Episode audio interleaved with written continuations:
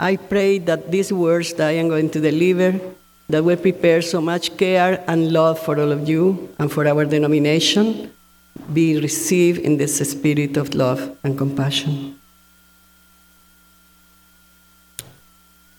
The Unitarian Universalist movement has a long and rich tradition of leadership and action for social justice.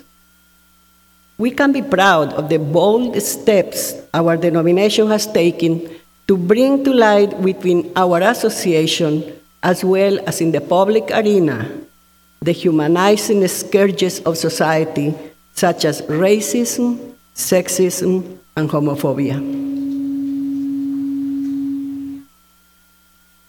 However, we still face a major challenge that of eliminating the classism that has kept and continues to this day keeping us from fulfilling our vision of becoming a multicultural movement.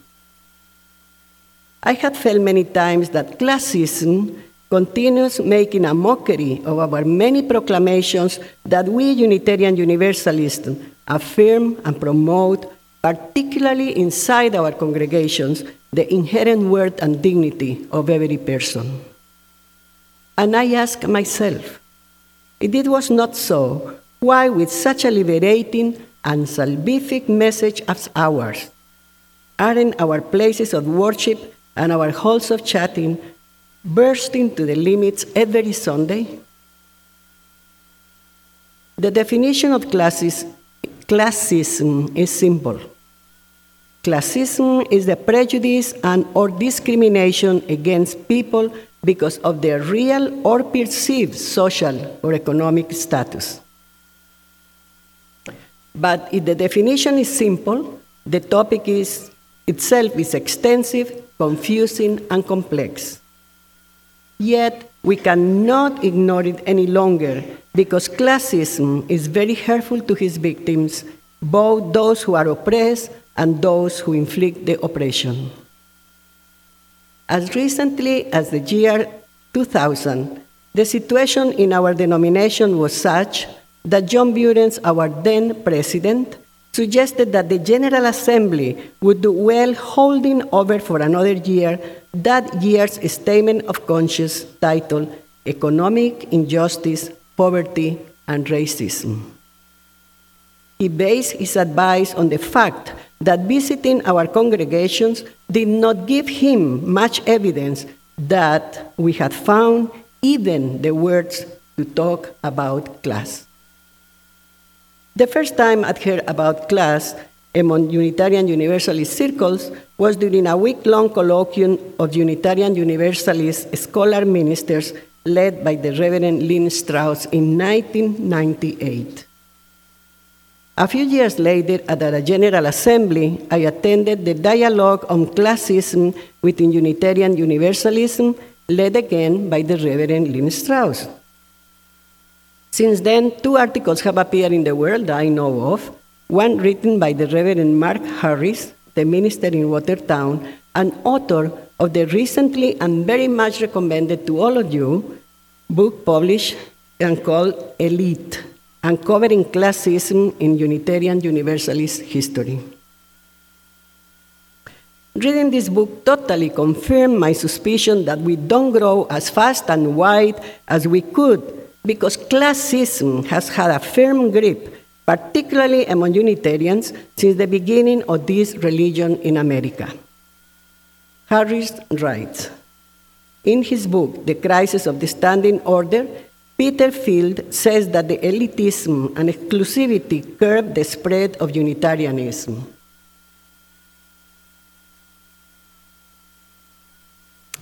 It is not difficult to see why this was so from the following anecdote in Harris's book.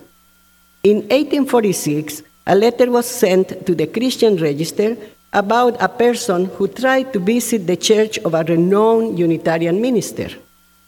The visitor stood outside for a time and finally asked if there was any provisions for strangers. The person he asked said, We are rather exclusive here, and then went into the church without offering any assistance. Let us fast forward 156 years. When I was living on Long Island, a friend of mine called me one day seeking advice on what to do with this Colombian family which wanted to attend our church, but what she, my friend, thought was not of the right social class for us. Who is going to talk to them at the social hour? Would you like to protect them by suggesting perhaps that they attend a less ritzy and white church than ours? She asked. Ironically, the Colombian man had been impressed by the character and spirituality of this woman whose house he just has painted. All that exclusivity and snobism have their roots in, their, in what Fields, cited by Harris again, wrote. The liberal ministers of Greater Boston purposely moved from pietism and transformed religious expression into a secular high culture. I knew by my studies that most of the early Unitarians were wealthy and blue blood, and called, they were called the Brahmins. But I was not prepared to learn about the terrible toll that the unbridled race for wealth and prestige took on the souls of many of them, and particularly the ministers. Thus, Joseph Stevens Buckminster, minister of the Brattle Street Church, right around here, preached that the Savior did not require people to throw their wealth into the sea or to inflict upon themselves unnatural austerities and that nothing indicated that we should refuse the riches, honors, and pleasures of this world. All of this he did to please those in the high social places. Most shocking to me was to learn of widespread Unitarian theological classism. According to Harris, most Unitarian clergy saw religion as a superstitious, authoritarian, foreign faith practiced by poor and washed immigrants whose poverty was directly related to their lack of frugal, disciplined, and individualistic Protestant worth ethic. The Unitarians established several cultural institutions, but often kept them private. The most important of those was, guess what? Harvard, whose overwhelming majority of donors were Unitarians, as also were its 80% of the faculty. Having purposely moved from pietism and having transformed religious expression into a secular high culture, where science had the last word, Unitarians, it seems to me, opened the door to dangerous experiments. According to Harris, not happy with the pantheism and innate human divinity in transcendentalism, Harvard's most famous scientist, Louis Agassiz, believed in a developmental theory of nature which produced a social hierarchy that supported racial supremacy. He followed a non scriptural, deistic system which conformed to the framework of the institution's elite sponsors he was against programs to uplift the poor and blacks, whom science proclaimed inferior. The elitism reached such ridiculous separatist levels that Charles Chauncy, the minister of the First Church in Boston, of Boston, depicted heaven as a glorified Harvard graduate school for the majority of the Unitarians.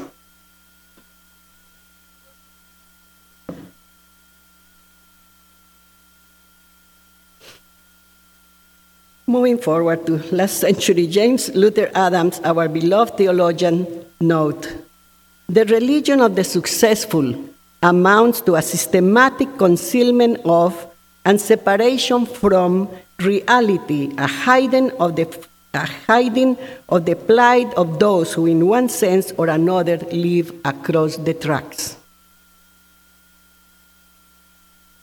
You see, one of the spiritual dangers of ignoring or not seeing the need for a spiritual and emotional connection or for education of those living across the tracks is that it robs all, us all of our humanity. Likewise, being rich in material things, but deprived of contact with the culture of the poor or with any other culture different than ours, either by prejudice or by disinterest, in turn contributes to make one poor in spirit and stunted in the higher learning of living. Have we considered what happens to the poor and the person who has internalized all the bad stereotypes attributed to a lower social class? Typically, when they succeed and find themselves in the company of those better off, they suffer in secrecy, shame, anger, helplessness, sadness, and the like. I was so surprised at the workshop on classism that I just mentioned earlier, hearing two of the panelists, dear colleagues of mine, saying that they always felt like impostor ministers because they did not attend Harvard and because they were raised on a farm. They illustrated for the audience how trying to overcome their feelings of inferiority, being on your guard, and acting like you belong takes enormous energy and interferes, obviously, with your joy of living. And I dare to say that that sizzling inside, that um, burning with anger, with feeling helpless, with feeling inferior, always being told that because you are poor, you don't deserve this or that, that can promote a lot of violence, and we never know when a person is not strong enough that doesn't snap and do something horrible, like all the things that happen with the guns and other arms. Just think how many people searching for a place of comfort where they can be themselves had passed through the doors of our congregations and fellowships only to feel excluded and ignored because somehow neither us nor they felt were a social education wise, social or education wise good fit.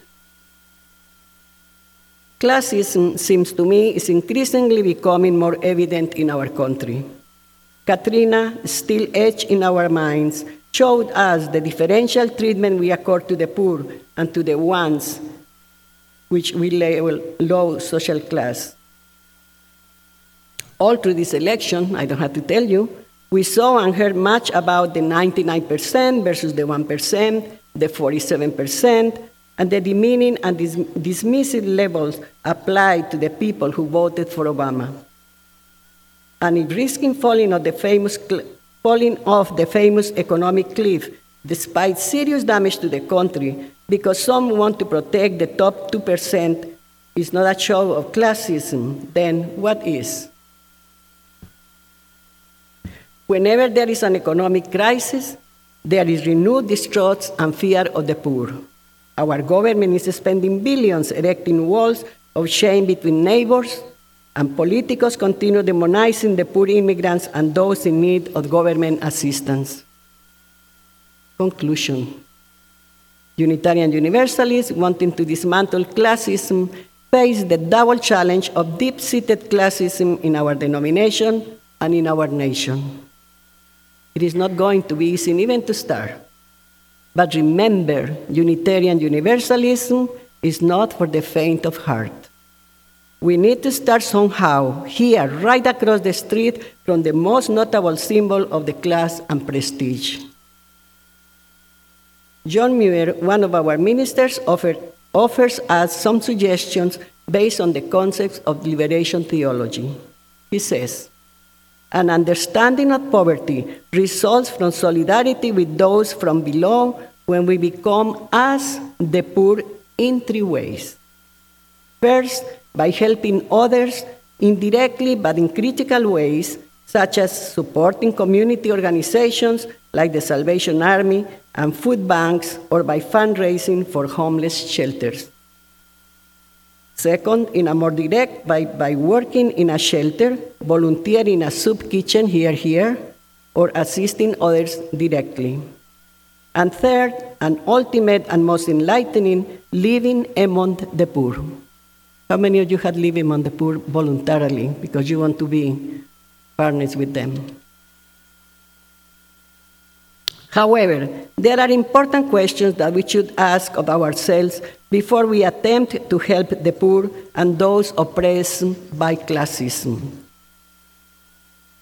Questions like, for example, do we really want to embrace those considered of a lesser class and the poor, or is what we want to improve them, giving them a taste of what the real good life, ours, is?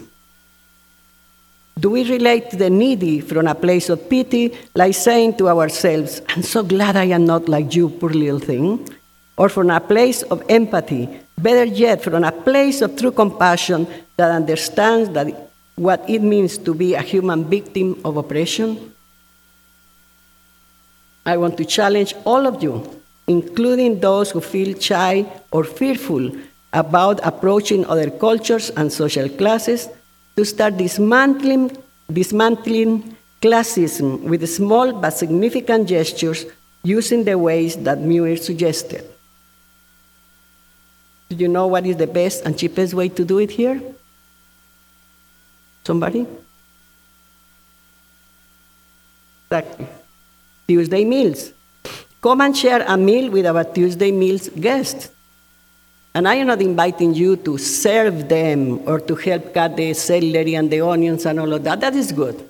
I am inviting you to come and sit with them and share the meal. It's a big difference. I had done both, and I am telling you, it's a transforming experience. I confess it was not easy. It was not the easiest thing for me the first time I did because I am shy. But before I went for the first time, I thought, what am I going to say to them? What if I don't understand what they say to me? But you see, I survive, and you will too. The Reverend Small just invited us to help them at the Christmas time. They're going to have a big celebration, and you could be guests there too. Go and sit with them. It's a celebration, and feel how it feels to be with them. To, to be with a human being that formerly we judge and say, well, no class, you know, they are poor. God knows why they are poor. Maybe they deserve to be poor. They are alcoholics or mentally or whatever. But many of them, some of them are Unitarian Universalists that have fallen out of grace for some reason. You know, you never know when you are going to lose all your wealth and you end up in a soup kitchen. So it's a very humanizing experience. Also, go and explore more of Chelsea, East Boston. Visit the Egnet restaurants as a culinary adventure, of course. But why not stretch yourself and make it a spiritual adventure? Talk to the owners. Talk to your waitress with human interest, with empathy, and dare I say, with compassion. Ask them, you know, what about your life? Without being intrusive, of course, but with curiosity. Where are you from? Where are, you know, where are the foods in your country? Do some socialing with them, and you will see. Socializing with them, and you will see how you, you get far. Talk to the gardeners that keep your lawns and gardens so beautiful. Talk to the people that clean your homes and offices. Do you, do, you don't know the language that they have? Then chances are they can communicate even if it's in broken English. And what is keeping you, may I ask, from learning another language, thus opening the horizons of your mind and spirit? Not that difficult, you know, a few years. If I have a dollar for every time somebody had told me, oh, I started learning Spanish, oh, I want to learn Spanish, oh, I want to, you know, I will be a millionaire. we need consistency, starting with me. I am hopeful that here at First Parish we will be able to reclaim the core of our faith that tells us that we are all one, wonderfully emanating from the mysterious sacred source and thus each imprinted with inherent worth and dignity. May we, as the aspiring beloved community that we are, be able to align our good intentions and commitments with our profound and life enhancing mission calling, mission calling us to foster spiritual curiosity and faith formation, to share joy, to heal brokenness, and to celebrate the sacred in all. Let it be, and Amen.